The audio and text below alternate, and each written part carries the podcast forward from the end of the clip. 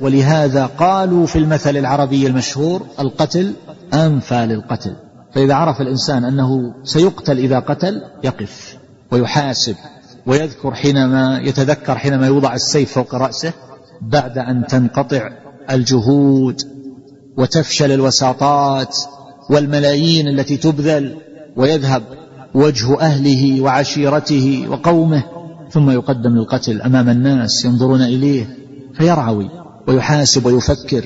أما في القوانين الوضعية التي تبطل ذلك وترى أنه قتل رجل من المجتمع فإذا قتلنا الآخر يكون المجتمع قد خسر اثنين نقول هذا رأي فاسد باطل معارض لشرع الله عز وجل.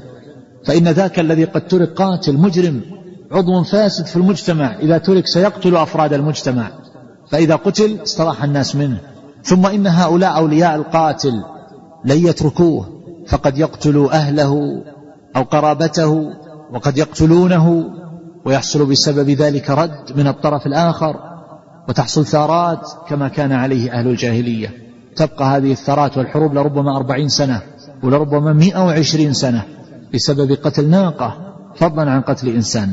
فالله عز وجل جاء بهذا الشرع الذي حفظ به نفوس الناس ودماءهم. وقد قرأت في بعض أخبار الغرب وبعض ما يفعله سفهاؤهم من الجرائم البشعة والقتلات الشنيعة ثم يذكرون حال هؤلاء القتلة من هؤلاء الشباب أنهم يدخلون إلى المحكمة وهم يصفقون ويصفرون. يدخلون المحكمة يصفقون ويصفرون. هؤلاء لو علموا أن السيف سيحسهم هل يصفقون ويصفرون؟ أو أنه لا ينام الليل يبكي وتأتيه ألوان الكوابيس يواصل البكاء ليلا ونهارا. لا يعرف يتكلم فضلا عن يعرف يصفق ويصفر لكن دماء الناس وحقوقهم تضيع إذا ضيع شرع الله عز وجل وحكم فيهم آراء آراء البشر. فالمقصود إنه كان منصورا أي أن الولي منصور على القاتل شرعا وغالبا وقدرا. يمكن منه فيقتله. ثم قال الله عز وجل ولا تقربوا مال اليتيم إلا بالتي هي أحسن حتى يبلغ أشده. وأوفوا بالعهد إن العهد كان مسؤولا. لما نهى الله عز وجل عن إتلاف النفوس أتبعه بالنهي عن إتلاف الأموال. وكان من أحرى هذه الأموال ومن أولاها بالحفظ والرعاية مال اليتيم. وذلك لضعفه عن حفظ حقه وصيانته ضعف عقله وضعف قوته وبدنه ولشدة طمع الناس فيه لهذا الضعف الطبيعي فهم إن أخذوا ماله واستحلوه فإنه قد لا يتفطن لذلك لصغره ولا يجد له نصيرا ومعينا يوصل إليه حقوقه. فأمر الله عز وجل بحفظ أمواله وتوعد الذين يأكلون هذا المال إن الذين يأكلون أموال اليتامى ظلما إنما يأكلون في بطونهم نارا وسيصلون سعيرا. فهؤلاء الأيتام ضعفاء في المجتمع ولكن هذا لا يعني أن حقوقهم مضيعة. ولهذا قال الله عز وجل ولا تأكلوها إسرافا وبدارا أن يكبروا أي مبادرة ومسارعة قبل أن يكبر فيتفطن لحقه. والتعبير بالأكل هنا آه، التعبير بالأكل إن الذين يأكلون أموال اليتامى المقصود به الغالب أو أنه عبر بالأكل لأنه المقصود غالبا من تحصيل الأموال وحيازتها. وإلا فإنه لو أحرق مال اليتيم أو عبث به بأي لون من العبث وأضاعه فإنه داخل في ذلك. لا تقربوا مال اليتيم نهى عن مقاربته. ما قال لا تفسدوه لا تأكلوه هنا لا تقربوه. فكل سبب يؤدي إلى تلفه فأنت منهي فأنت منهي عنه إلا بالتي هي أحسن أي إلا بالفعلة التي هي أحسن والخلة التي هي أجمل. وما هو هذا المستثنى؟ نقول يدخل في هذا الاستثناء أمران. الأمر الأول الأكل منه بالمعروف. إذا كان الإنسان القائم على اليتيم محتاجا. كما قال الله عز وجل وإن تخالطوهم فإخوانكم. فإن الناس لما أنزل الله عز وجل إن الذين يأكلون أموال اليتامى ظلما إنما يأكلون في بطونهم نارا وسيصلون سعيرا. خافوا.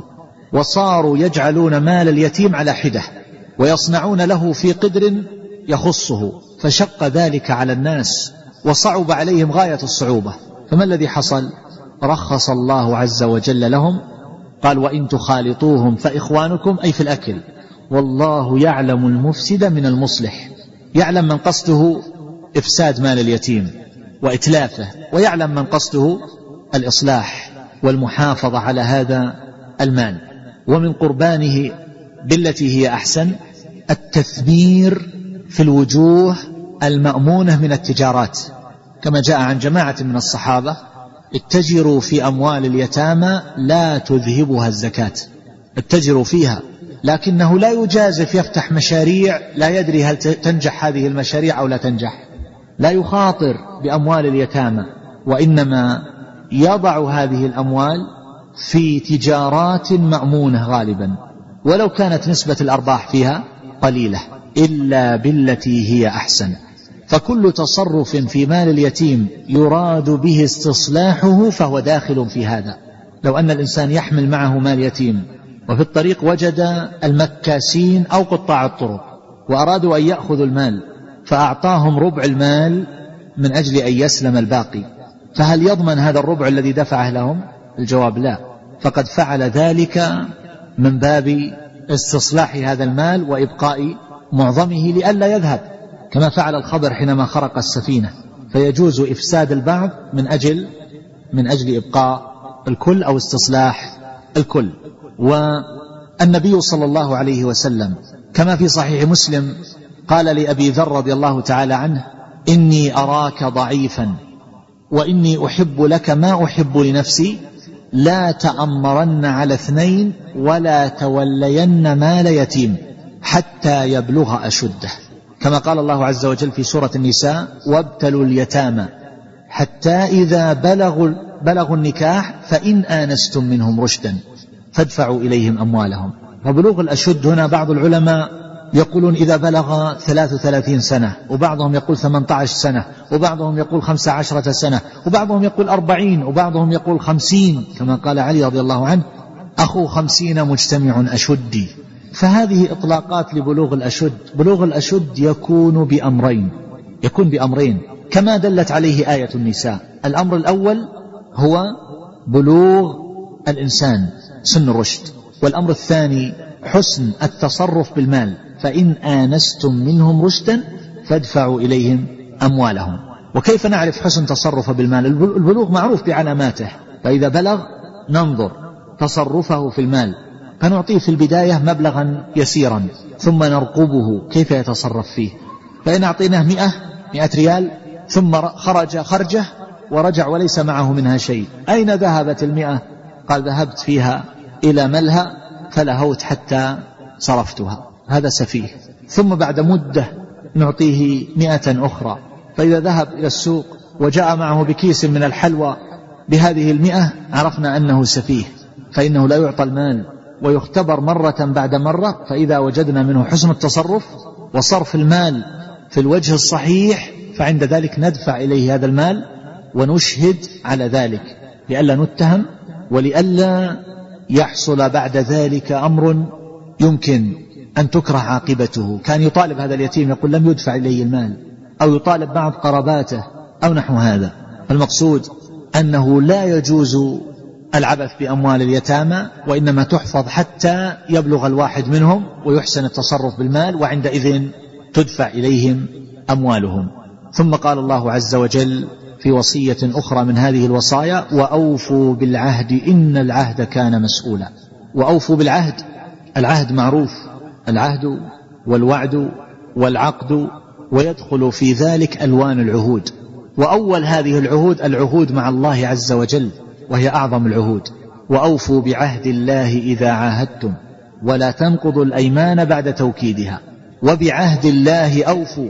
من المؤمنين رجال صدقوا ما عاهدوا الله عليه فمنهم من قضى نحبه ومنهم من ينتظر وما بدلوا تبديلا. الذين يوفون بعهد الله ولا ينقضون الميثاق.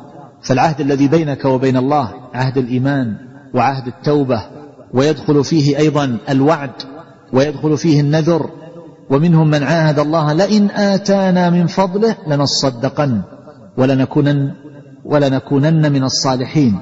فلما آتاهم من فضله بخلوا به وتولوا وهم معرضون فأعقبهم نفاقا في قلوبهم إلى يوم يلقونه بما أخلفوا الله ما وعدوه. فإخلاف الوعد مع الله عز وجل قد يكون سببا لطمس القلب وزيغه ومقت الله تبارك وتعالى.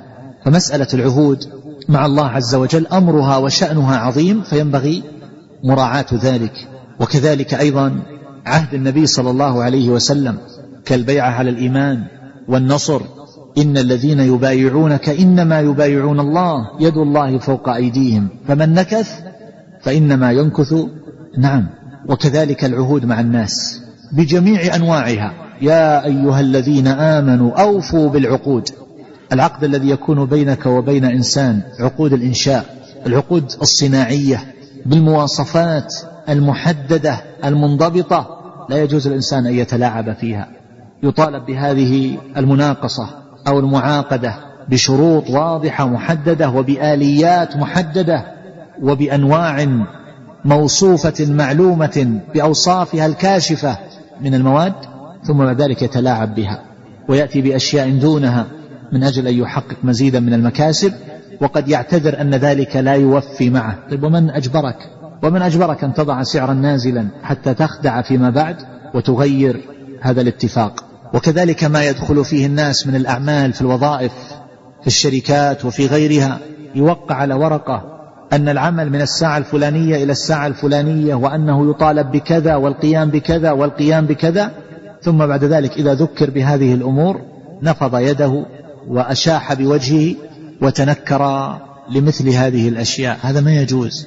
من البداية ترفض هذه الأمور أما أن توافق وتوقع عليها ثم بعد ذلك تتنكر لها فهذا أمر لا يليق ولا يجوز. ويأكل الإنسان بسببه سحتا.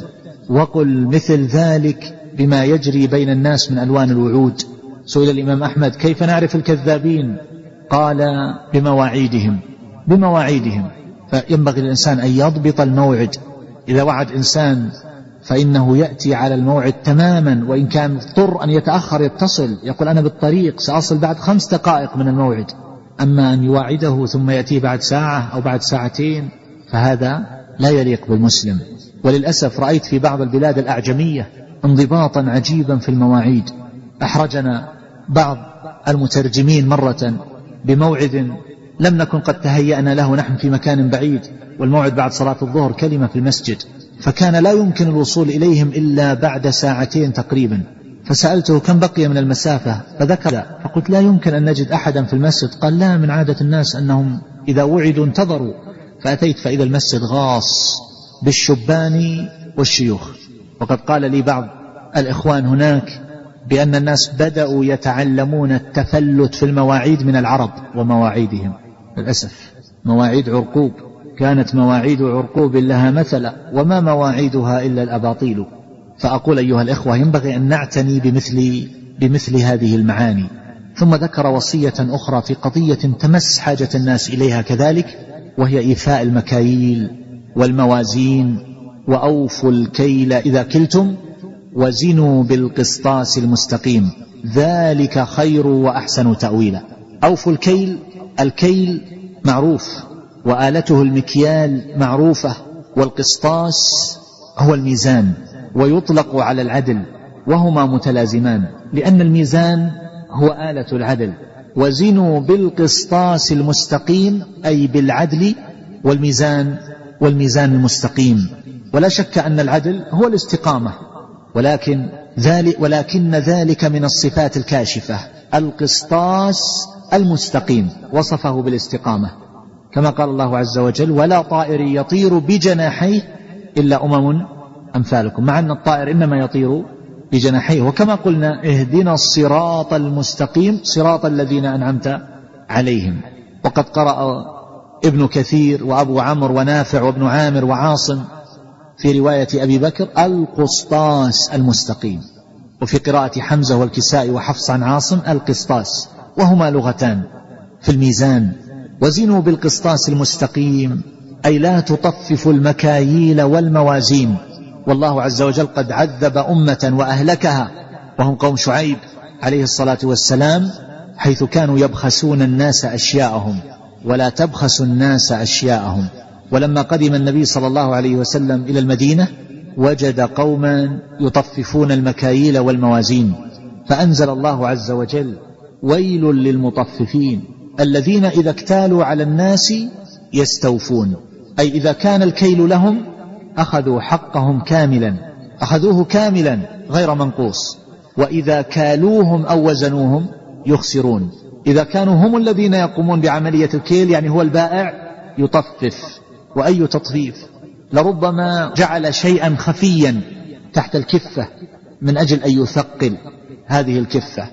ولربما لعب بلسان الميزان أو غير ذلك من الحيل المعروفة التي يتلاعبون فيها بالمكاييل والموازين.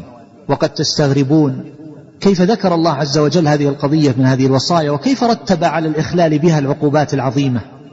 نقول إن ما يتعلق بهذه المكاييل والموازين هو عصب حياة الناس.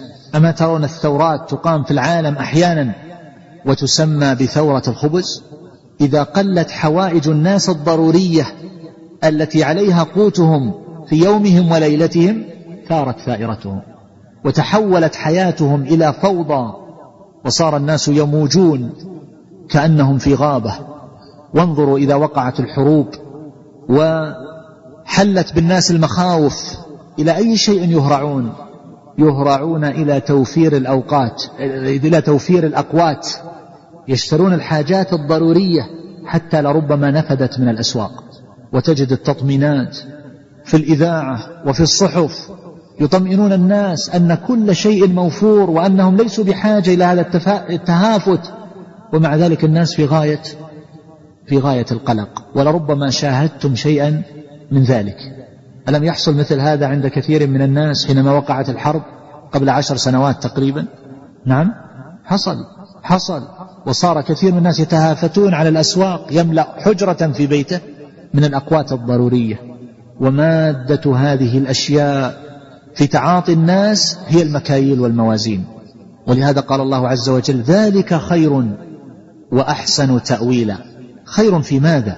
لأن التطفيف يكسب صاحبه الكراهية والذم عند الناس.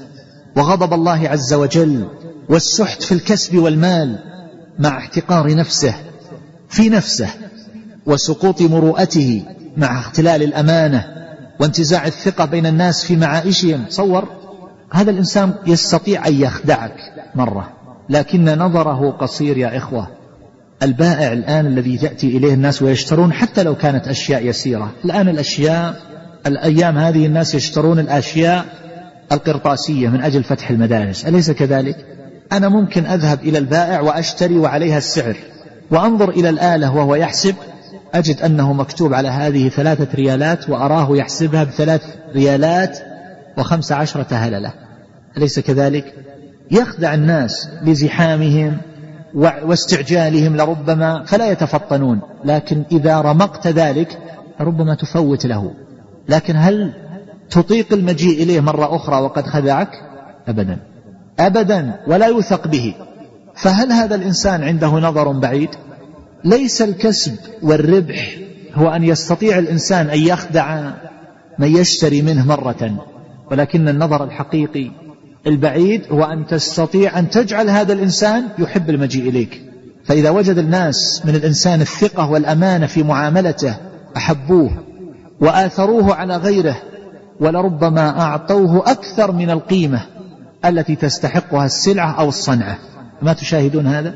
في أقل الأشياء إذا ذهبت بالسيارة إلى مكان لإصلاحها أو لتغيير بعض ما يحتاج إلى تغيير فيها فنصح لك. ورأيت منه الصدق وبين لك العيب الحقيقي وقال لك هذا لا يحتاج إلى تغيير هذا يمكن أن يكتفى عنه بكذا وما عملته لا يستحق شيئا ولم يكن ذلك مختلا وكذا ماذا تفعل؟ ينشرح صدرك لهذا الإنسان وتدعو له وتعطيه أكثر مما يستحق وتوصي الناس به أن يذهبوا إليه. فإذا كان الناس كذلك عمت بينهم الثقة والأمانة واستراحوا في بيعهم وشرائهم. أما إذا كان الغش هو رائدهم فحدث ولا حرج. لا تدري ماذا تصنع. إن اشتريت مثل هذا الماء ففتحته وجدت شيئا كالصمغة حينما تشرب فتكتشف فيما بعد أنها نوعية رديئة. تشتري نوعا من القماش وأنت لا تعرف أنواعها. فيقول لك هذا جيد هذا ممتاز الناس يشترون هذا. فإذا غسلته غسلة أو غسلتين ظهرت عيوبه. تشتري هذه العمامة وأنت لا تعرف أنواعها فيثني عليها صاحبها. ثم إذا أخذته واستعملته مرة أو مرتين ظهر فيه من العيوب ما يزهدك فيه. الطلاء. إنسان لا يعرف الطلاء لأول مرة يشتري فيثنى عليه على هذا يثنى عنده على هذا الطلاء. فإذا طلاه فبعد مدة تغير الشمس أو أشعة الشمس الداخلة من النافذة لون الحجرة فتتحول من لون إلى لون آخر. ما الذي غيرها؟ سوء هذا الطلاء. ما الذي يجعل هذه الآلات التي لربما يبحث الإنسان كثيرا عن آلة صحيحة مضمونة مصنعة تصنيعا قويا جيدا ولو بسعر أكبر. فلا يجد إلا أشياء مغشوشة. تصوروا لو أن الناس في جميع السلع في جميع الأشياء جعلوها على أربعة أقسام. رقم واحد يشتريها الجاهل والعامي والكبير والصغير والمرأة والرجل والذي يفهم والذي لا يفهم. رقم واحد. لكن السعر مرتفع لا مانع. لكن تشتري وأنت مطمئن. وما يليها يجعل له رقم دونه. رقم اثنين. رقم ثلاثة. رقم أربعة. تجعل على أربعة أقسام. فكل شيء له ثمن. لكن لا أشتريها على أنها هي الأولى والأفضل ثم أكتشف بعد ذلك أنها الأردى هذا يقال في كل شيء في الورق وفي اللباس وفي المراكب وفي ألوان الصنائع. فلو أن الناس كانوا على حال من الوضوح والأمانة لاستقامت معائشهم لكن الله عز وجل نزع منهم البركات. ولذلك صار الإنسان يشك في كل شيء. إذا اشترى الطيب لم يثق به. إذا عرض عليه الطعام لم يثق به. ويباع الطعام في الليل عند المساجد لربما لئلا يتبين ما فيه من الذبول. وإذا جاء اشترى العسل لا يثق به. وإذا جاء يشتري أي شيء فإن نفسه قلقة. هل وفق أو لم يوفق؟ المجتمع الإسلامي يفترض أن لا يوجد فيه مثل هذا. إذا صار هذا الوفاء متحققا في الناس فإن الثقة تكون وافرة في المجتمع والمحبة وتحفظ المروءات. هذا الإنسان اللي يطفف حبات في كيله أما يكون هذا الإنسان حقيرا ساقط المروءة؟ وما هذا القوت والرزق الذي يجمعه من وراء مثل هذا التطفيف؟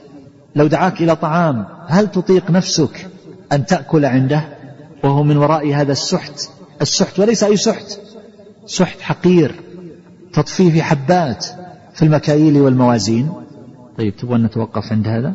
أما بعد فمن هذه الوصايا التي ذكرها الله عز وجل في هذه السورة سورة الإسراء ما عبر الله عز وجل عنه بقوله ولا تقف ما ليس لك به علم إن السمع والبصر والفؤاد كل أولئك كان عنه مسؤولا. لا تقف ما ليس لك به علم. هذا خطاب كما ترون متوجه إلى واحد. فإذا قلنا إن هذا الخطاب موجه إلى النبي صلى الله عليه وسلم فالله ينهاه أن يتبع ما ليس له به علم وحاشاه من ذلك فغيره من باب أولى. وقوله ولا تقف أي لا تتبع والقفو هو الاتباع وذلك مأخوذ من القفا لأن من اتبع غيره فإنه يكون سائرا في قفاه ويدخل في معناه جميع المعاني التي ذكرها السلف رضي الله تعالى عنهم وأرضاهم ولا يقصر على شيء منها. فالذين قالوا ولا تقف ما ليس لك به علم قالوا إن المراد به ما يذكر في قفا الإنسان وهو الغيبة أو النميمة هذا قول صواب داخل في عموم الآية فيدخل في ذلك كل ما يصدق عليه أنه من قبيل اتباع الإنسان ما ليس له به علم سواء كان ذلك مما يتعلق بالقلب أو اللسان أو الجوارح لأن الله كما سيأتي قال إن السمع والبصر والفؤاد وذكر الأمور الثلاثة التي يحصل بها العمل ويحصل بها العلم أيضا. فلا تقف ما ليس لك به علم من العقائد والأفكار والآراء والأحكام وكل ما يتصل بالقلب. فأنت منهي عن اتباع ما لم تتحقق من صحته. لا يجوز للإنسان بحال من الأحوال أن يعتقد عقيدة حتى يعلم أنها صحيحة. ولا يجوز للإنسان بحال من الأحوال أن يصدر حكما في قضية شرعية أو على طائفة من الناس أو على شخص منهم أو على عمل من الأعمال إلا بعلم صحيح. أما أن يكون هذا الإنسان يطلق الكلام على عواهنه ويسمع الناس يقولون قولا ثم يوافقهم عليه ثم إذا سئل عما بنى عليه هذا الحكم فإنه لا يدري كيف يجيب فإن ذلك لا يليق بالمؤمن. ومما يدخل في ذلك أيضا اتباع الشائعات التي يرددها الناس لا سيما في مثل هذه الأيام عبر هذه الوسائط الإعلامية المختلفة وعبر الشبكة العنكبوتية حيث يكتب المجاهيل. ويوردون الأخبار العجيبة الغريبة التي ليس لها خطام ولا زمام وليس لها إسناد يعرف فيكتب باسم غير حقيقي ويتحدث عن أمور تتعجب كيف جاء بهذا الخبر وهل هو طرف ثالث في قضية من أخص القضايا التي نقل فيها الخبر عن اثنين لمكان مغلق. ما الذي أدراه؟ هل كان معهم؟ فيكتب ذلك وينقله ثم يأتي من يتحدث بذلك في المجالس وكأن هذا من الأخبار المحققة. أقول يا عبد الله لا تدخل في شيء من ذلك حتى تتحقق من صحته. والنبي صلى الله عليه وسلم يقول كفى بالمرء كذبا أن يحدث بكل ما سمع. ومن حدث بحديث يرى أنه كذب فهو أحد الكاذبين أو أحد الكاذبين. فلا يليق بالمسلم أن يكون راحلة ينقل الأخبار المكذوبة والمغلوطة وغير الموثقة. والنبي صلى الله عليه وسلم يقول بئس مطية الرجل زعموا وزعموا تستعمل غالبا في الأخبار الموهنة التي لم تحقق. زعموا أن فلانا فعل كذا وزعموا أن فلانا قال كذا وزعموا أنه حصل كذا من غير تبين فينبغي للإنسان أن يحاسب وأن يراعي ذلك كله. ثم أيضا لا يجوز للإنسان أن يفتي من غير علم. وكلام السلف كثير في التورع في الفتيا ونسبة العلم إلى عالمه وتدافع الفتوى واليوم تطرح المسألة فينبري بعض العامة ويجيب قبل أن يجيب عنها المسؤول. وكذلك أيضا لا يجوز للإنسان أن يسأل كل أحد. نسمع بأشياء غريبة جدا في أبواب تتعلق بالطلاق وغيره. فإذا سألت هذا الإنسان من أين لك هذا؟ كيف بنيت هذا الحكم؟ فيقول سألت إمام المسجد الذي بجوار بيتنا وهل هو من أهل العلم؟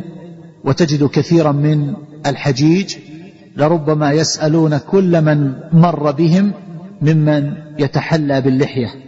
فذلك كاف في نظرهم للسؤال وهو أهل للجواب فالأهلية هي بمثل هذا المظهر. فأقول لا يجوز لك أن تقلد كل أحد ولا يجوز لك أن تتكلم بما لا تعلم وأن تهرف بما لا تعرف وفتوى المفتي لا تغير من حقيقة الحكم شيئا. وينبغي على الإنسان أن يستفتي قلبه أيضا في الأمور المشتبهة وإن أفتاه الناس وأفتوه وهذا من ألصق أبواب الورع. لا تقف ما ليس لك به علم. أيضا فيما يتعلق باللسان فلا تتكلم إلا بالحق. لا تتكلم بالباطل. والكذب من اقتفاء الإنسان ما ليس له به علم. والغيبة والنميمة كذلك وكذلك نقل الأخبار الكاذبة أو الضارة. ولو أن الإنسان فكر في كثير مما يتناقله الناس في مجالسهم ما هو الهدف من هذا الكلام الذي يقال؟ ما هي فائدته؟ فإن الإنسان لربما لا يدري. لربما اجتمع بعض أهل الصلاح وتذاكروا الغيرة وتذاكروا ألوان المنكرات التي يشاهدونها. فهذا يورد خبرا وهذا يريد قصة مفصلة وهذا يريد ثم ماذا؟ ثم يخرج كل واحد من هؤلاء وقد طأطأ رأسه والألم يعصر قلبه ويشعر أن الطريق إلى الإصلاح مسدود وقد يأسه الشيطان من إصلاح المجتمع وواقع الناس. هل هذا هو المقصود من المجالسة أيها الإخوان؟ هذا الكلام إنما يقال لمن لم يتفطن لهذا ويحسن أن يتفطن أو لمن يغالط فتورد له قصة وقصة وخبرا وثالثا مما تتوثق منه. أما أن تورد على من يوافقك على هذه القضية أصلا فما الحاجة إلى كثرة الأمثلة والقصص؟ لماذا نخرج من المجالس بنفوس منكسرة مهزومة؟ لماذا لا تكون هذه المجالس إيجابية؟ فنتحدث بحديث ينفع السامع في مسألة يفهمها أو في قضايا عملية نتواصى بها ما هو السبيل إلى دفع هذا المنكر؟ إلى إنكاره وتغييره؟ أما أن تورد أمورا تدمي القلب وتفت عضد الغيورين والمحتسبين فهذا مما لا طائل تحته. ولو أن الإنسان يفكر قليلا لماذا يورد هذا الكلام تجد أن الناس يرخون أسماعهم. لربما اجتمع ثلاثون أو أربعون في مجلس واحد ورجل يحدثهم بأمور لا طائل تحتها. مما وقع له من خلل في سيارته وفي الطريق ثم بعد ذلك في تفاصيل مملة ليس من ورائها فائدة. لماذا؟ لا تقف ما ليس لك به علم. إن السمع والبصر والفؤاد كل أولئك كان عنه مسؤولا. وهكذا ما يتعلق بأعمال الجوارح. ما يتعلق بأعمال الجوارح. لا يجوز للإنسان أن يعمل شيئا حتى يتحقق أنه صواب. يعمل الإنسان أحيانا بعض البدع بعض المخالفات لماذا تعمل هذا الشيء؟ يقول ها رأيت الناس يعملون هذا. تجد بعض الناس إذا تزوج لبس الدبلة. فإذا سألته لماذا تلبسها؟ قال الناس يلبسونها. نقول له يا أخي هذه للنصارى. يضعونها في الإبهام ويقولون باسم الأب يعني الله تعالى عما يقولون علوا كبيرا. ثم يضعونها بالمسبحة. ثم يقولون باسم الابن يعني عيسى صلى الله عليه وسلم. ثم يضعونها في الوسطى ويقولون باسم روح القدس جبريل عليه الصلاة والسلام. ثالث ثلاثة عندهم. الله ثلاثة الإله عندهم ثلاثة. ثم يضعونها في البنصر ويقولون باسم الزوج أو الزوجة. ويقولون إن الاستدارة فيها تدل على كذا وترمز إلى كذا. وما إلى ذلك مما يقولونه لماذا تفعل ذلك أنت؟ وأنت مسلم. لماذا أيتها المرأة في ليلة الزفاف تلبسين هذا الأبيض؟ والطرحة. تقول الناس يلبسون هذا. نقول هذه عادة نصرانية تتعلق بدينهم فما حاجتنا بها؟ هذا البياض له رمز معين في دينهم وهذه الطرحة لها رمز معين في دينهم. فلماذا تفعلين هذا؟ تقول لا أدري. لا أدري. وهكذا في أمثلة كثيرة يفعلها الإنسان أحيانا ولا يدري ولا يدري ما وراءها. وهكذا في القضايا الكبار والصغار ولربما يقتحم الإنسان الغر. قليل العلم وقليل الخبرة والتجربة يقتحم أمورا عظيمة. لربما تذهب بآخرته ولم يحقق ذلك ولم يتبينه وإنما هي شبهة عرضت له أو أنه شيء قد سمعه فتابعه. لما جاء الخوارج إلى بعض السلف وطلبوا منه أن يخرج معهم قال إنما هي نفس واحدة. لو كان لي نفسان لخرجت بواحدة معكم فجربت ونظرت ما الذي ألقاه بعد ذلك. فإن كانت السعادة أتبعتها الثانية وإن كان غير ذلك رجعت واستدركت نفس واحدة. فلا يجوز الإنسان يقتحم في أمور أيها الإخوان ويلج في قضايا كبيرة جدا. لو اجتمع عليها لربما أهل بدر لوقفوا فيها ثم يصدر الأحكام على عواهنها ويخطئ أهل العلم ويتهمهم. هذا لا يجوز ولا تقف ما ليس لك به علم. وإذا اشتبهت الأمور أيها الإخوة علينا فلنأخذ بجمل الدين الثابتة المعروفة. ثم إن الله عز وجل لم يكلفنا ما لا نطيق أريحوا قلوبكم بعض الشيء. لست مطالبا أيها الشاب في كل قول قاله قائل أو كتابة كتبها كاتب أو تصرف تصرفه إنسان أن يكون لك حكم عليه. الله لا يسألك عن هذا. في القبر ستسأل عن ثلاثة أشياء. من ربك وما دينك ومن هذا الرجل الذي بعث فيكم. فكل ما حصل قضية جاء الشباب يسألون ما هو موقفي من هذه القضية. لست مطالبا أن تحكم في كل قضية تقع أن يكون لك رأي وحكم فيها. وهناك أمور فوق طوقك. والله عز وجل لا يكلف نفسا إلا وسعها. أحيانا من الأمور التي يسأل عنها الإنسان ما لا يطيقه ببدنه. ما يطيق فعله أصلا وتغييره. فما الفائدة منه إذن؟ وهناك أمور لا يطيقها بعقله أصلا. مداركه لا تطيق هذا. وبالتالي لا تطرح بين يديه. ولذلك كان من الحكمة ترك التحديث ببعض الحديث الذي يكون فتنة لبعض السامعين.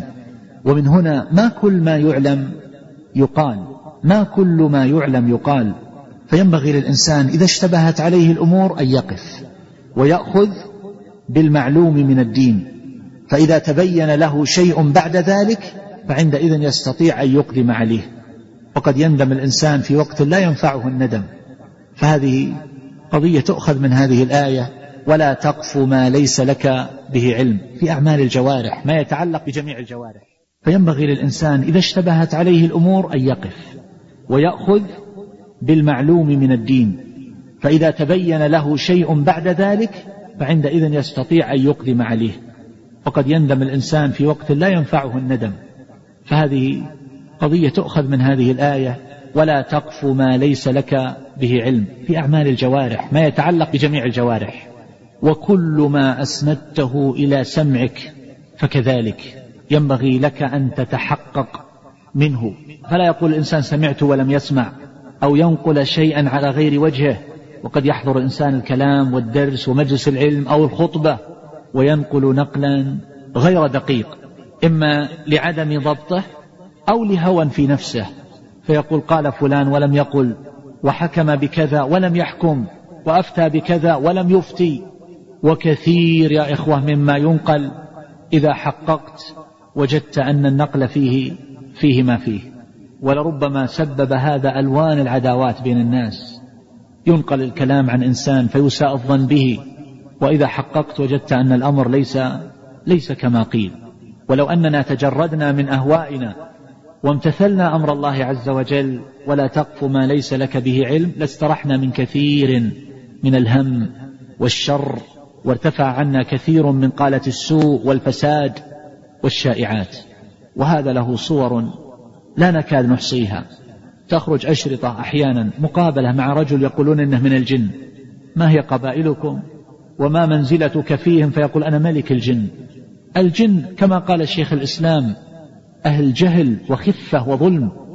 لو عكست القضية لو كنا نحن الذين نراهم وهم لا يروننا ماذا يفعل بهم سفهاؤنا يا إخوة؟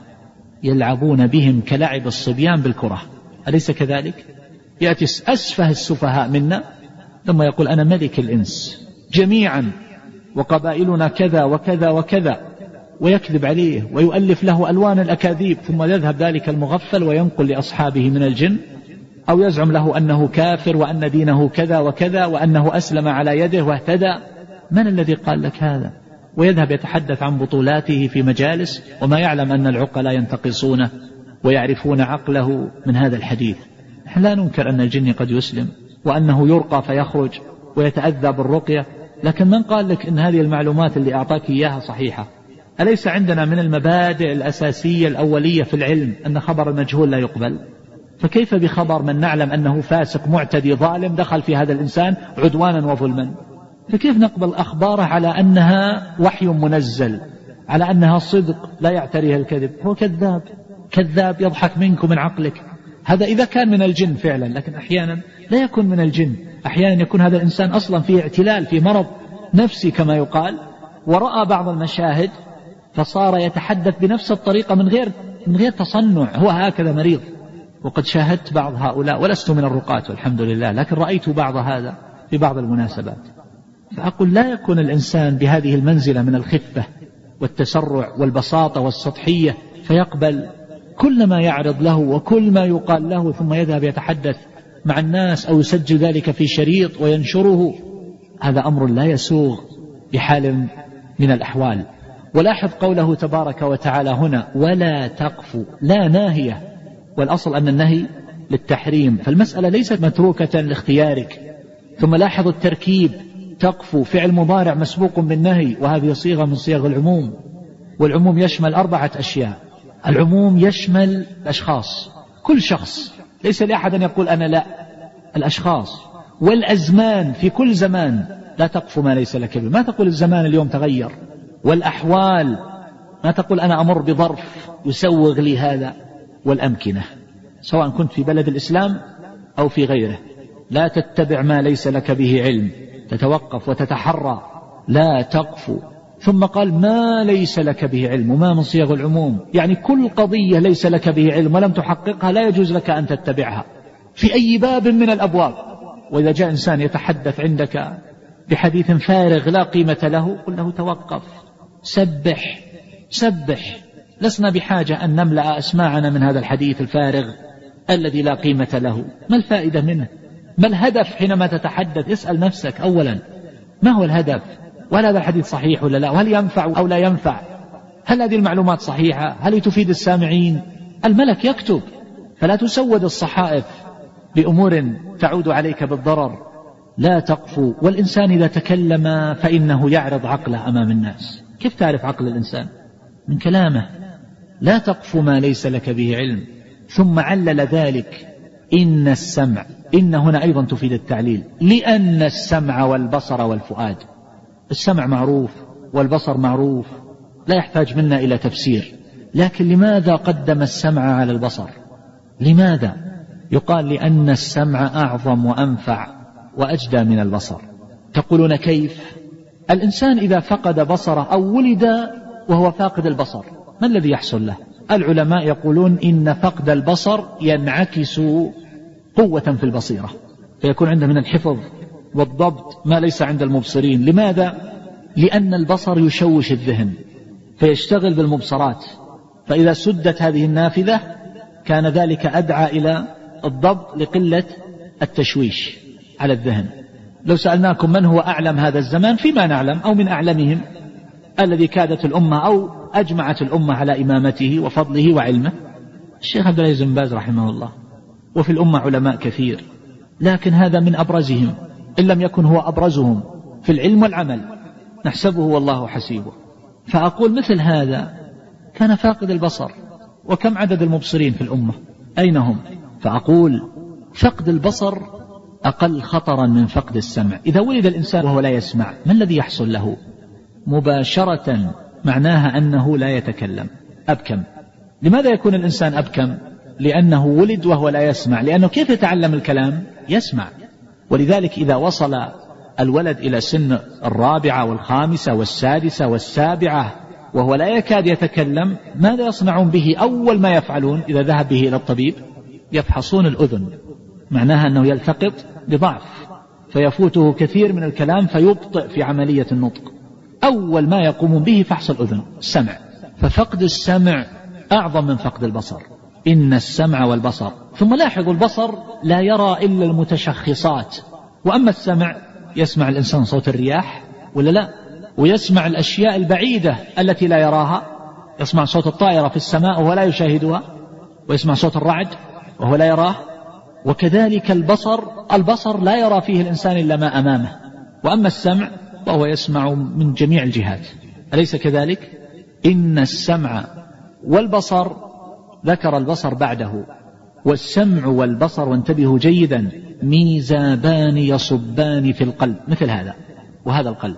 فهما طريقان إلى القلب يوصلان إليه ألوان المعارف والعلوم عبر البصر وعبر السمع. يقع كل ذلك في القلب. إن السمع والبصر والفؤاد وهو القلب. وقيل له الفؤاد لربما لكثرة تفأده أي لكثرة توقده فهو كثير التوقد والحركة بالأفكار والخواطر والإرادات. دائم لا يفتر ولو أن الإنسان أغمض عينيه وسد سمعه فإن قلبه لا يتوقف بالخواطر والأفكار. وإذا أراد أن ينام في غرفة ظلماء ولا يسمع صوتا بدأ القلب يستعرض الصور التي شاهدها في اليوم وبدأ يستعيد الأشياء التي سمعها ويستعرضها. فهذا هو القلب الفؤاد. فهذا السمع والبصر ميزابان يصبان فيه. فينبغي للإنسان إذا عرف هذه الحقيقة أن ينظر ما الذي يلقى في قلبه. القلب وعاء. الله عز وجل قال عن القرآن وإنه لكتاب عزيز. وقد ذكر بعض أهل العلم أن من عزته أنه لا تدخل معانيه في القلوب المشتغلة بحب المعازف والغنى والخنا والفجور. لأنه عزيز. كما قيل في قول النبي صلى الله عليه وسلم إن الملائكة لا تدخل بيتا فيه كلب ولا صورة. قال بعض أهل العلم كشيخ الإسلام وقاله قبله أبو حامد الغزالي قالوا وكذلك القلوب إذا كانت تحمل أخلاق الكلاب فإن الملائكة لا تدخلها بالمعاني الطيبة. فينبغي للإنسان أن لا يرضى أن يكون أشرف عضو فيه وهو القلب ألا إن في الجسد مضغة وهي القلب. إذا صلحت صلح الجسد كله وإذا فسدت فهو الملك فسد الجسد كله. ألا وهي القلب. لا يرضى بحال من الأحوال أن يكون هذا القلب يا إخوة مزبلة. يلقي فيه كل أحد ما شاء. يحضر المجلس ويرخي سمعه. فيلقى في هذا القلب كل شيء. الكلام يحرك. قد يسمع أشياء فيعرق. وقد يسمع أشياء فتتحرك غرائزه وقد يسمع أشياء فتتحرك نزعة الإجرام والعدوان والسبوعية. وقد يسمع أشياء فيخشع ويلين قلبه وتدمع عينه فتخير لنفسك ما تسمع. ليست القضية سهلة. نحن كيف نستطيع أن نرقق قلوبنا؟ هذا من أعظم الدواعي إلى ترقيق القلب. انظر ماذا تسمع وما الذي يجتمع في قلبك. السمع ماذا يصب في هذا القلب من القاذورات أو من المعاني الطيبة؟ وكذلك البصر. يسرح طرفه في الإنترنت على صور تجعل الشيخ الكبير ابن الثمانين صبيا ويسرح طرفه في القنوات فيرى امورا لا يليق به أن يراها اطلاقا فتحرك كل شعرة في جسده وينسى كل معنى تعلمه من معاني التربية فيخرج متهيجا يبحث عن سبيل لتفريغ غريزته. الإنسان ليس بحاجة إلى إثارة النفس الإنسان ركبت فيه هذه الغرائز فهو يسأل ربه الهدى والسداد والثبات وأن يلهمه رشده بعيدا عن المثيرات فكيف إذا هيجها؟ وكذلك ما يقرأه الإنسان في الكتب الذي يقرأ في كتب الشبه يقرأ في كتب الضلال والسحر وغير ذلك يقرأ في كتب لا تقربه إلى الله عز وجل. ما حاجة الإنسان لذلك؟ يقرأ الأشياء النافعة التي تهديه وتزيد التقوى في قلبه وتبصره بأحكام الله عز وجل وشرائعه هكذا ينبغي للعاقل أن يفعل فيكون لديه فقه فيما يسمع أو في سمعه وبصره. لكننا نغفل عن هذا كثيرا للأسف فيصير أشرف الأعضاء عرضة لكل آسر وكاسر. كل من أراد أن يلقي فيه ما شاء ألقى ولو أن الناس ألقوا على ثوبه القدر لغضب القلب أشرف من الثوب. إن السمع والبصر والفؤاد. أخره لأنه المصب. كل أولئك أي السمع والبصر والفؤاد كان عنه مسؤولا. كان هنا تدل على أنه أمر ثابت راسخ ستسأل عنه وتحاسب عنه. كان عنه. عنه عن ماذا يعني؟ انتبهوا جيدا. كان عنه تحتمل معنيين كان عنه. كان الإنسان عنه. الإنسان يسأل عن قلبه وسمعه وبصره. كيف استغلها وكيف عمل بها وهذا يوجد ما يدل عليه. لم تزول قدم عبد حتى يسأل عن أربع. فالإنسان يحاسب على هذه العطايا والنعم التي منحه الله عز وجل إياها. كيف قضاها؟ بما استغلها. استغل الأذن بسماع الأغاني والغيبة والنميمة واستغل اللسان بالكذب وقول الزور والوقيعة في أعراض المسلمين. هذا فاجر وذا ضال وذا زنديق وذا كذا وذا كافر وذا من غير دليل وبرهان؟ ستسأل عن هذا الكلام وكذلك أيضا يسأل عما يعتقده في قلبه أو يكنه في هذا القلب من حب وبغض وغش للمسلمين أو غير ذلك.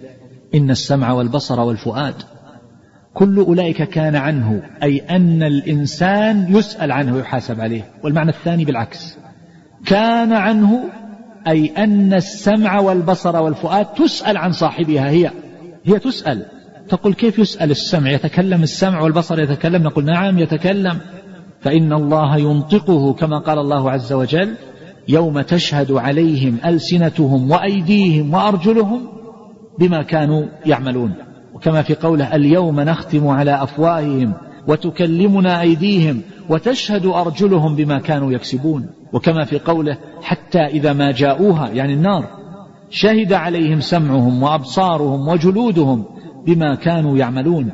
وقالوا لجلودهم لم شهدتم علينا؟ قالوا أنطقنا الله الذي أنطق كل شيء وهو خلقكم أول مرة وإليه ترجعون. وما كنتم تستترون أن يشهد عليكم سمعكم ولا أبصاركم ولا جلودكم ولكن ظننتم أن الله لا يعلم كثيرا مما تعملون. وذلكم ظنكم الذي ظننتم بربكم أرداكم. فأقول هذه تسأل عن الإنسان السمع سيحاسب والبصر سيحاسب ويسأل عنك ويشهد عليك أو يشهد لك. ثم إن قوله تبارك وتعالى كان عنه مسؤولا. كلمة مسؤولة تدل على المحاسبة والمؤاخذة والمجازات.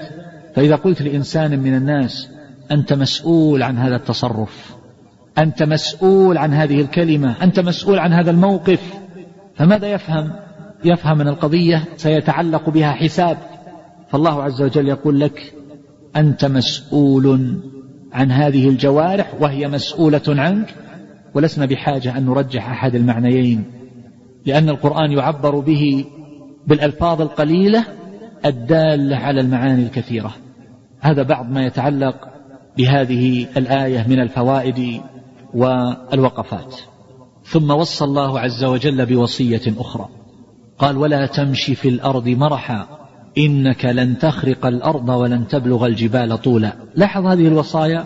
ذكر فيها التوحيد وذكر فيها القضايا الكبار النهي عن الزنا والنهي عن أكل أموال الأيتام والنهي عن قتل النفوس المعصومة وقتل الأولاد وذكر قضية المشية. فهذا يدل على كمال هذه الشريعة. وعلى شمولها وأنها تنظم حياة الإنسان من أولها إلى آخرها وتصوغه صياغة خاصة تصبه صبة يرضاها الله عز وجل. ابحث في ألوان القوانين الوضعية. هل تتحدث عن طريقة المشية؟ أول صفة ذكرها الله عز وجل من صفات عباد الرحمن. وعباد الرحمن الذين يمشون على الأرض هونا. وإذا خاطبهم الجاهلون قالوا سلاما. ولا تستغربون أيها الإخوة. لا تستغربوا أيها الإخوة. فإن مشية الإنسان تدل على حاله غالبا. تستطيع غالبا أن تعرف أن هذا الإنسان معتوه أو مجنون أو به خفة أو رزين أو متكبر من مشيته. بل قد تستطيع أن تعرف أن هذا الإنسان قد تربى تماما أو لا من مشيته. تعرف حياء الإنسان من مشيته. تعرف قوته من مشيته. تعرف أمورا كثيرة من مشيته. فالمشي عنوان. فاعتنى بها الشارع. علمنا كيف نمشي. يمشون على الأرض هونا. مشية هينة مع قوة وثبات. لا تدل على خفة ولا تدل على تماوت فهذا دين القوة. وكان النبي صلى الله عليه وسلم إذا مشى فكأنما ينحط من صبب كأنه ينزل مكان مرتفع. وكان صلى الله عليه وسلم يرفع رجلا ويضع أخرى. وإذا وضع رجله وضعها بكاملها لا يسحبها على الأرض عليه الصلاة والسلام. مشية قوية. وكان إذا مشى صلى الله عليه وسلم أسرع. طبعا سرعة لا تزري به. حتى إن أبا هريرة رضي الله عنه يقول إن كنا لنجهد. وهو غير مكترث. أنت الآن حينما تمشي مع ولدك الصغير مشية طبيعية. الولد يجري وهو يحاول أن يلحق بك ولربما سألك. قال لك كيف أنت تمشي؟ رويدا رويدا وأنا أجري ولا أستطيع اللحاق بك. فنقول من اعتاد المشية الثابتة القوية فإن الناس يتعبون في المشي معه لأنهم ما اعتادوا ذلك.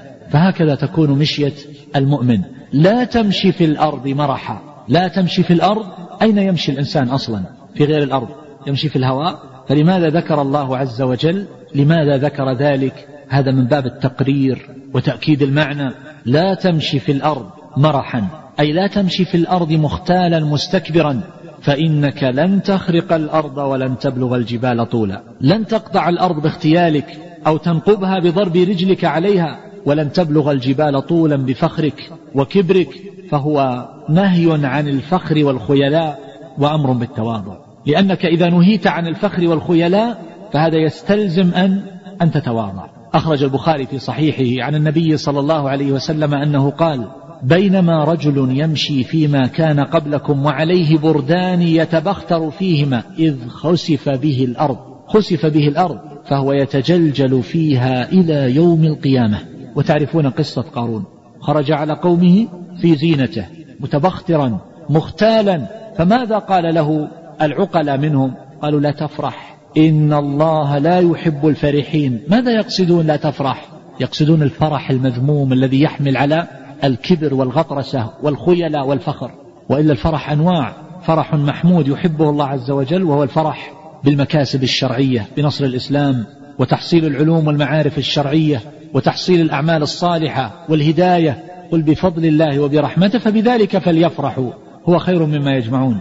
وهناك فرح مباح كفرح الإنسان إذا نجح أو ربح في تجارته ونحو ذلك. وهناك فرح محرم وهو الفرح بتحصيل المعاصي أو هزيمة المسلمين أو الفرح بظهور الباطل أو الفرح الذي يحمل على الكبر والخيلاء والغطرسة. وهذا هو المقصود في قصة قارون. لا تفرح ولا زال هذا المعنى يستعمل إلى اليوم. الناس يقولون آل فلان فرحون بأنفسهم. فلان فرح بنفسه. ماذا يقصدون؟ أنهم متكبرون متغطرسون قد ابتلوا بالعجب والزهو وترفعوا على عباد الله. أليس كذلك؟ فهنا قال الله عز وجل لا تمشي في الأرض مرحا. المرح شدة الفرح والتكبر وتجاوز الإنسان قدره والخيلاء في المشية والبطر والأشر. كل هذه المعاني الخمسة ذكرها السلف في معناها وكلها صحيح كلها داخلة فيه. ولكن السلف قد يعبرون بالمثال أو بجزء المعنى أو بما يقربه. لا تمشي ولا تمشي فوق الأرض إلا تواضعا فكم تحتها قوم هم منك أرفع. وإن كنت في عز وحرز ومنعة فكم مات من قوم هم منك أمنع. وقد أحسن من قال تواضع تكن كالنجم لاح لناظري على طبقات الماء وهو رفيع. ولا تك كالدخان يعلو مكانه على طبقات الجو وهو وضيع. دخان يرقى إلى الأرج الرفيع وبعده يهوي إلى قعر الحضيض الداني. الفائدة خفيف. يرتفع فوق ثم يهوي في الأسفل.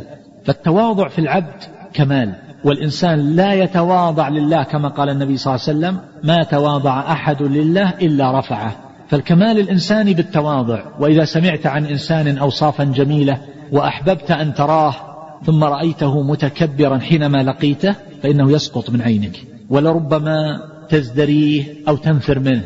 فإذا ألفيته مع ما قيل فيه من الفضل والمدح والصفات الكريمة إذا ألفيته متواضعا فإن ذلك يزيد في عظمته في عينك لأن المخلوق لا يصلح له إلا التواضع لأنه عبد والعبد لا يصلح له إلا التواضع والكبر لا يصلح إلا لله تبارك وتعالى. فمن تكبر فقد تقمص ما ليس له من الصفات. النبي صلى الله عليه وسلم كان أكثر الناس تواضعا تأتي الجارية وتأخذ بيده وتذهب به حيث شاءت عليه الصلاة والسلام. يرى أسامة بن زيد رضي الله تعالى عنه طفل صغير قد أصيب بمرض بالحصبة أو بالجدري الحصبة وأنفه يسيل فيمسحه صلى الله عليه وسلم. يأكل مع أصحابه ويجلس معهم وينام على الحصير وهو أكمل الخلق. ما ضره بل كان ذلك من أوصافه الكاملة. وكان بعض الأكابر من السلف مثل علي بن الحسين محمد بن الحنفية وأمثالهم. في أوصافهم التي ذكرت لهم. الواحد منهم إذا مشى قال بيديه هكذا ألصقها بجنبيه لشدة تواضعه. أما المتكبر فإنه إذا مشى ماذا يصنع؟ يقول هكذا. ما علم أنه ريشة أي ريشة؟ ما علم أنه هباءة. وإذا أردت أن تعرف حقيقة قدرك فانظر في حالك وتأمل ولا حاجة للتفصيل. انظر الرأس فقط ماذا في خمسة مواضع ماذا يخرج منه من الأمور المستقدرة فضلا عن الجوف وما حوى وما إلى تكبر على إيش؟ وإذا جلس الإنسان يومين ما اغتسل لربما هو يتأذى من نفسه. كبر على ماذا؟ لا يصلح لك الكبر. انظر إلى حال هذا الإنسان بعتوه وقوته وهيبته ورئاسته. يخرج إلى الناس بعد ما ينام ويرتاح ثم يلقاهم بوجه فيه شيء من النشاط الذي يتجدد له حينا بعد حين. لكن أمهله ساعات. يبدأ بالذبول والشحوب وإذا تركته لم يأكل أو يشرب يبدأ ينتفض. ثم بعد ذلك يتعب شيئا فشيئا حتى لا يطيق الجلوس يبدأ يسقط. وإذا رأيته وهو نائم وقد أسلم يديه وأطرافه رحمته وأشفقت عليه. إنسان ضعيف. إذا أردت أن تعرف حقيقة هذا إذا صعدت في الطائرة. انظر إلى أسفل. انظر المدن. تجد أنها صغيرة جدا. انظر المصانع التي يأتي صاحبها وهو لربما حمل المسبحة وهو يحركها هكذا وقد صرف فيها مئات الملايين. وكأنه قد ملك ملك قارون. إذا نظرت إليها كأنها علب الكبريت. أليس كذلك؟ إذا نظرت إلى الأرض التي جمع ما وراءه وما دونه من أجل شرائها ليبني عليها في المستقبل إذا ظهر له قرض بعد عشرين سنة. إذا نظرت إلى هذه الأرض من فوق من أعلى وجدت أنها مربع صغير. إذا نظرت إلى السيارات لا تفرق بين السيارة الفارهة وبين السيارة الرديئة. إنما هي أمثال اللعب الأطفال تتحرك. وتتعجب أحيانا منها لماذا تميل في هذا المكان بطريقة عجيبة؟ تميل لأن هنا أكمة صغيرة جدا لا ترى من أعلى لكنهم مثل الذر يميلون عنها. وإذا نظرت إلى انتظامهم عند الإشارة ووقوفهم وتحرك بعضهم ووقوف الآخر وجدت عجبا. يقول ما شاء الله هذا الذر المنظم. ثم إذا نظرت إلى هؤلاء الناس الذين في هذه المراكب كالذر لا تميز بين الجميل والقبيح ولا تميز بين المنتفش المغرور بعافيته أو بماله أو بنسبه وبين المغمور الذليل الضعيف. ولا تميز بين المغضب وبين غيره كل هؤلاء الناس كالذر. انظر إليهم من أعلى المسجد الحرام من السطوح وهم يطوفون بالبيت الحرام نقط. مثل الذر لا ترى إلا إحرامات تتحرك وهم يطوفون. أليس كذلك؟ هل تميز وجوههم؟ وتعرف فلان من فلان والغني من الفقير والجميل من القبيح. أبدا. إنما هو ذر يتحرك. انظر إليهم عند جمرة العقبة. لا ترى إلا هذه الوجوه. تأمل خلق الله عز وجل كيف جعل الأنف في محله والعين في محلها والفم في محله فصبهم صبة واحدة ومع ذلك يتفاوتون في الأشباه إلا أن ذلك لا يلحظ في ذلك التجمهر العجيب. فأقول الإنسان ضعيف. وينبغي أن يعرف ضعفه تؤذيه البعوضة وإذا أصيب بأدنى مرض فإنه يعجز ويعرف قدره. لا تمشي في الأرض مرحا. وقوله مرحا فيه قراءتان مرحا بفتح الراء ومرحا أي مارحا متبخترا متكبرا. لماذا لا تمشي في الأرض مرحا؟ قال إنك لأنك. هذا التبختر والزهو لا يصلح لك لا يصلح لك إلا التواضع. إنك. لن تخرق الأرض ولن تبلغ الجبال طولا. لن تخرق الأرض أي حينما تمشي على الأرض وتضرب برجلك فأنت ضعيف. إنما هي هباء لامست الأرض. لا يمكن الإنسان أن يخرق الأرض. إذا فسرنا الخرق بالنقب لأن كلمة الخرق تدل على مزق وقطع. ولهذا قال بعض أهل العلم لن تخرق الأرض أي إذا ضربت برجلك لن تنقب الأرض. لن تؤثر فيها. ضعيف. لن تخرق الأرض. وإذا فسر بالمعنى الآخر وهو اختيار كبير المفسرين ابن جرير الطبري رحمه الله أي لن تقطعها. والعرب يسمون الفلات الواسعة يسمونها المخترق وجاء هذا في بعض أشعارهم. ما معنى هذا الكلام؟ يعني أنك بهذا الدبيب إنما تقطع بضعة أمتار ولربما كيلومترات لكن ماذا يساوي هذا بالنسبة لحجم الأرض؟ ماذا يساوي؟ لو نظرنا إلى الخريطة هل يظهر فيها الناس؟ أبدا. لو إنسان يمشي وأردنا أن نصوره في الخريطة وهو يمشي هل يظهر مشيه؟ أبدا. لو كبرناه بألوان المكبرات وأردنا أن نرى مشيته أبدا نراه متوقف. ضعيف تتحرك هذه الرجل الضعيفة كأنها رجل بعوضة. لن تخرق الأرض لن تقطعها بمشيتك. أنت أضعف من هذا. ولن تبلغ الجبال طولا. حينما تشمخ بأنفك وتتطاول وترفع رأسك تكبرا وتيها لن تطاول الجبال. بل تضيع أنت بين الصخور الصغيرة التي قد تساقطت في سفح الجبل. أليس الإنسان يضيع؟ تبحث عنه وتبحث عنه وهو في ثنايا سفح هذا الجبل بين الأحجار. لا يرى صغير جدا. تفكر فيما تشاهده دائما. اجعل لك قلبا وعقلا. يفكر في كل ما يراه.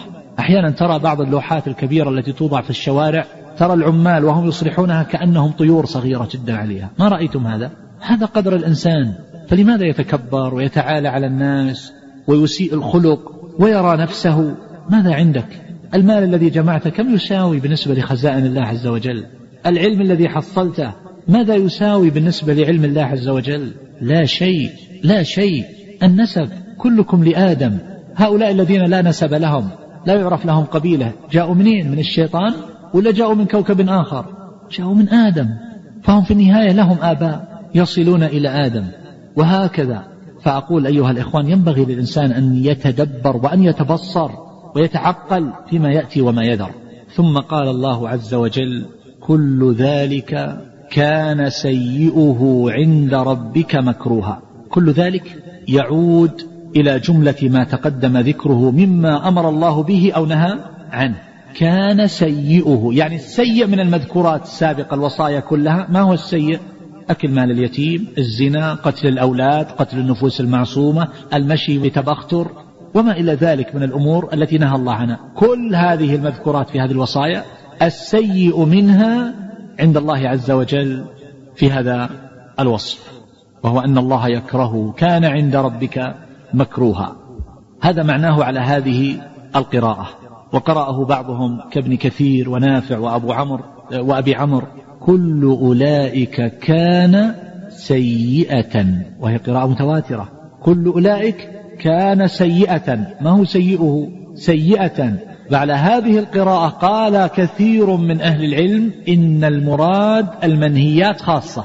كل أولئك أي كل ما نهى الله عنه ورسوله كان سيئة.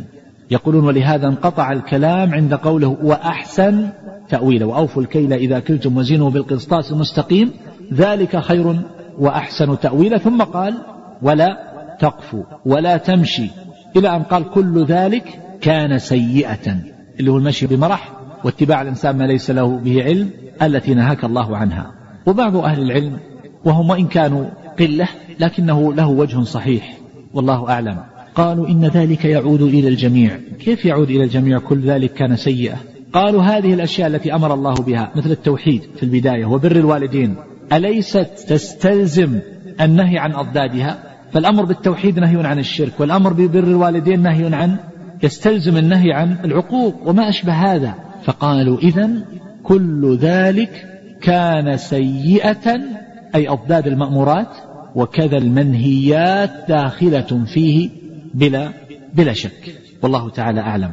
وبعض أهل العلم يقولون إن ذلك يرجع على هذه القراءة إلى قوله ولا تقتلوا أولادكم خشية إملاق لأنه أول نهي لا تقتلوا أولادكم. وعلى كل حال الله عز وجل قال أيضا ولا تجعل يدك مغلولة إلى عنقك ولا تبسطها. على كل حال كل ذلك كان سيئة يعني المنهيات. مكروها مكروها. السيئة مؤنث وقال مكروها وهو مذكر. لكن السيئة مؤنث غير حقيقي وهي بمعنى إيش؟ الذنب. والذنب مذكر.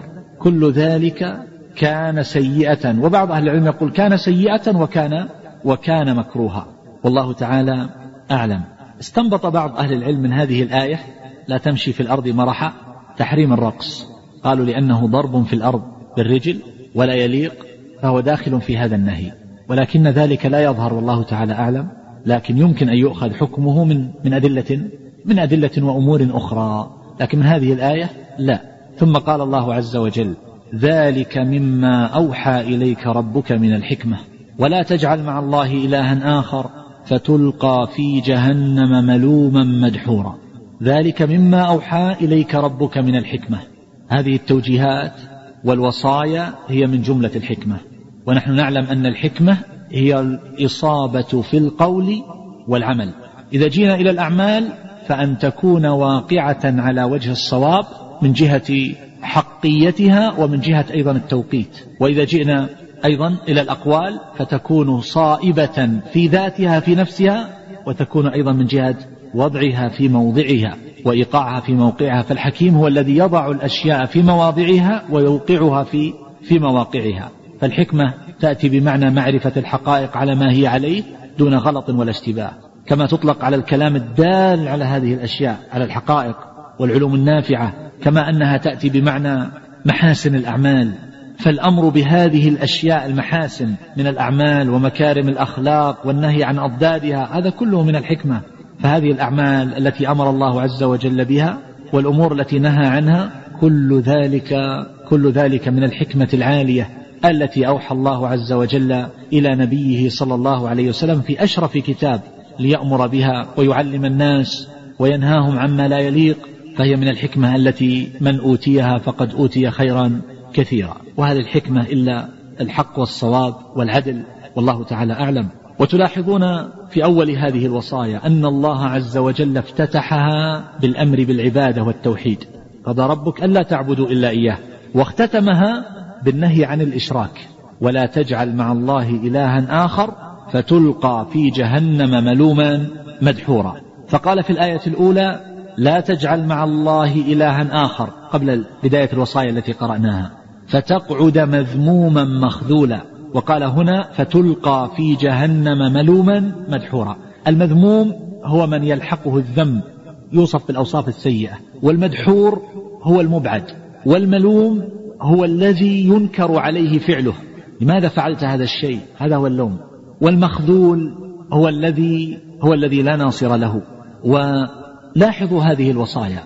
إذا أردنا أن نعدد عدوا معي عدوا. إذا أردنا أن نعد وقضى ربك ألا تعبدوا إلا إياه. أمر بالتوحيد عدوا. ونهى عن الشرك لا تعبدوا إلا إياه. وبالوالدين إحسانا. إما يبلغن عندك الكبر أحدهما فلا تقل لهما أف ولا تنهرهما. وقل لهما قولا كريما. واخفض لهما جناح الذل من الرحمة. وقل رب ارحمهما كما ربياني صغيرا. وآت ذا القربى حقه. والمسكين وابن السبيل ولا تبذر تبذيرا إن المبذرين كانوا إخوان الشياطين. ثم قال وإما تعرضن عنهم ابتغاء رحمة فقل لهم قولا ميسورا. ثم قال ولا تجعل يدك مغلولة. وقال ولا تقتلوا أولادكم ولا تقتلوا النفس التي حرم الله ومن قتل فلا يسرف في القتل. وأوفوا بالعهد وأوفوا الكيل زنوا بالقسطاس المستقيم ولا تقف ما ليس لك به علم ولا تمشي في الأرض مرحا لا تجعل مع الله إلها آخر. كم صارت هذه؟ كم؟ فوق العشرين. وإذا أردنا أن نأخذها أخذا كليا إجماليا فلربما تصل إلى قريبا من نصف هذا العدد. يعني ما يتعلق بالوالدين كل قضية واحدة وما يتعلق بالأقارب قضية واحدة. فبهذا لربما بلغت ثلاث عشرة وصية. والله تعالى أعلم. هذا ما يتعلق بهذه الوصايا وما تيسر من الوقفات. فأسأل الله عز وجل ليجعل ذلك حجة لنا لا حجة علينا وأن يلهمنا وإياكم رشدنا وأن يقينا شر أنفسنا وأن يرينا الحق حقا ويرزقنا اتباعه وأن يرينا الباطل باطلا ويرزقنا اجتنابه.